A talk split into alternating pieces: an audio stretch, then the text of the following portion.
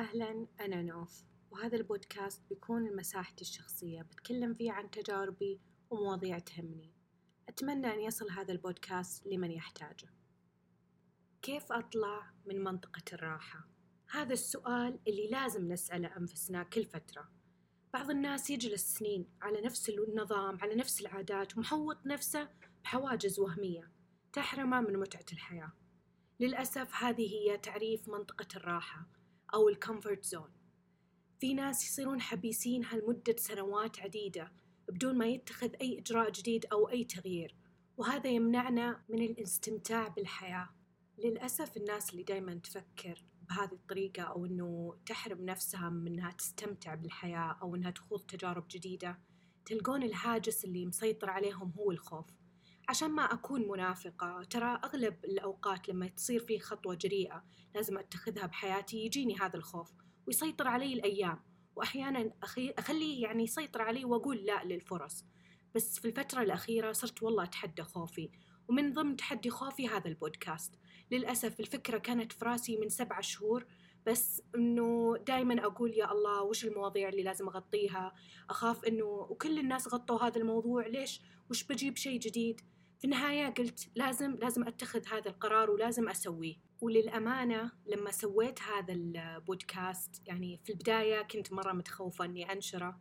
حتى ترددت أول ساعتين إني ما أنشره. خليته private لفترة بعدين قلت خلاص لا خلاص أنا اشتغلت على الموضوع وبديت فيه من الصفر. وللحين أتعلم فيه. يعني ما أعتبر إني expert في الموضوع بس إني بجرب وبشوف وش يصير معي.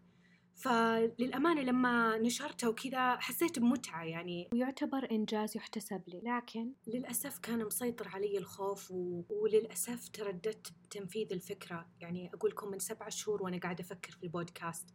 لأنه صراحة أحتاج مكان أفرغ فيه يعني طاقتي. أحس إن عندي طاقة زيادة. ودي إني أوصل للناس. ودي إني أتكلم عن مواضيع تجارب.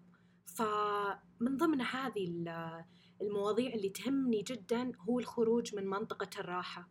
يعني أنا صراحة هدفي هذه السنة أني ألغي شيء اسمه منطقة الراحة. ما أبغى أكون في حيز ولا مجال معين أحرم نفسي من أني أتمتع بالحياة وأخوض تجارب جديدة.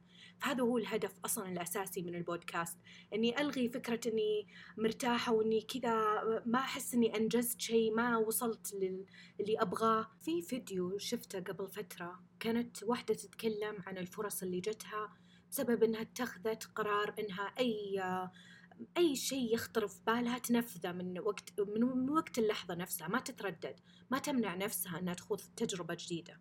فكانت وش كلمتها؟ هو هي كانت تتكلم بالإنجلش.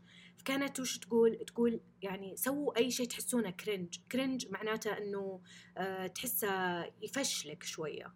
فعادي لو تتفشل شوية بس تجيك فرص أكثر. فهذه يعني فيديوها صراحة ما أنساه. يعني be cringe بس إنه still إنه you will have opportunities. إنه خليك شوي تسوي شيء خطوة جريئة بس من هذه الخطوة الجريئة بتصنع لك فرص. الناس بتعرفك. سواء تبغى تبدأ في ال social media تبغى تصور فيديوهات أه، تبغى صناعة محتوى أيا كان المحتوى ابدأ فيها. يعني ليش تحرم نفسك؟ يعني ممكن إن هم على قولتهم يضرب الحظ معك توصل للهدف اللي أنت تبغاه أو يمكن تجيك فرص أنت ما كنت تفكر فيها. وفي شيء أؤمن فيه يعني سبحان الله أي فكرة تجي من يعني تنزرع في مخك فجأة أو إنه يطلع لك هاجس إنه ليش ما أسوي كذا؟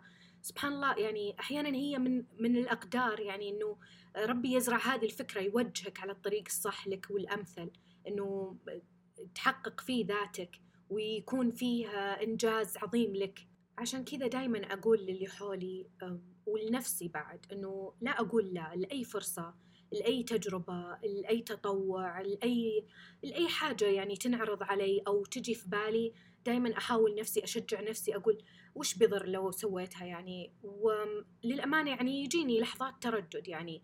مثل أي إنسان يعني أحس إني أخاف إني أفشل مثلا من تجربة معينة. وهذا الهاجس اللي دائما يسيطر علينا إن نفشل أو إن نخاف إن نتخذ هالخطوة هذه وتأثر علينا سلبيا. بالنهاية هي تجربة. نجحت معك كان بها. ما نجحت تحتسب لك لأنك بتتعلم من أغلاطك لما تجي تنفذها مرة ثانية. في مقولة قريتها في كتاب روبرت جرين Mastery كان في اقتباس صراحة أثر علي من لما قريته. كان آه، ترجمته الحرفية الفرص تفضل العقول المستعدة. أو كما هو مكتوب في الكتاب Chance favors only the prepared mind. بصراحة لما قريت هذه المقولة يعني أحاول إني دايما أكون مستعدة للفرص. يعني أكون دايما مجهزة ليست بالأشياء اللي لازم أسويها. مثلا بالنسبة لي أنا أحب الإلقاء والخطابة. يعني عشان كذا قررت إني أسوي بودكاست منها أطور نفسي ومنها يمكن تفتح لي فرص. وبالمثل لو أحد عنده هدف إنه يشتغل في منظمة معينة أو يدرس في جامعة معينة لازم يطور نفسه لازم يشوف الكريتيريا أو المعايير تبع القبول المعايير تبع الوظيفة. يعني يعد نفسه لهذه الفرصة. يعني أبدا لا يعتمد على موضوع الحظ وأن الحظ ما حالفني أو كذا لازم تستعد لازم تحط لك خطة عشان توصل للهدف اللي أنت تبغاه. كيف أطلع من منطقة الراحة؟ في خطوات لازم تتخذها مع نفسك. عشان تطلع من منطقة الراحة. أول شيء تحدد وش الهدف اللي تبغى توصل له. وش الهدف اللي برا منطقة الراحة وبيخليك شوي تحس ما ما متردد وما تبغى تتخذ هذا القرار. بعد ما تحدد هدفك من الخروج من منطقة الراحة يجي عندك المرحلة الثانية اللي هي كن مرتاح في وضع غير مريح. أو كما قيلت بالإنجلش get comfortable being uncomfortable. ظل خوضك التجربة وإنك طلعت برا منطقة الراحة؟ إذا فشلت ترى مو نهاية العالم أبدا. جرب مرة ثانية. أساسا بيكون عندك امتياز التجربة. بتتعلم من تجربتك اللي قبلها وبتعرف وين الأخطاء وبتتفاداها. ومن ضمن أهم النصائح للخروج من منطقة الراحة هو إنك تبدأ بخطوات صغيرة. Take baby steps. وش معنى baby steps؟ اللي هي خطوات بسيطة. تخيل نفسك بادي نظام غذائي أو نظام رياضي جديد أو إنك جديد على النادي وش المفروض تسويه؟ تبدأ كمبتدئ في التمارين الرياضية وبعدها تزيد بالتدريج. فهذا هو المقصد منها إنك تبدأ بالتدريج وبخطوات صغيرة. على أساس ما تصدم نفسك وبعدين آه نستسلم لموضوع الخوف ونوقف الشغل اللي إحنا اشتغلناه. نقطة مرة مهمة صراحة للخروج من منطقة الراحة اللي هي لازم تستمتع. ركز على المتعة واستمتع بخروجك من منطقة الراحة. يعني أنت الحين قاعد تسوي شيء جديد بتجربة جديدة بشيء مختلف ما عندك تجارب سابقة عن هذا الشيء.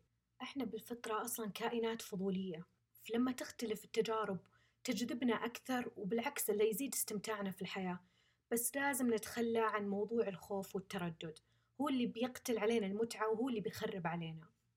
حابة أختتم كلامي بمقولة الحياة تبدأ من نهاية منطقة الراحة يهمني جدا تشاركوني آراءكم واقتراحاتكم للحلقات القادمة. على حساباتي في السوشيال ميديا NOFPOD على اليوتيوب إنستغرام وتيك توك. دمتم بسعادة. في أمان الله.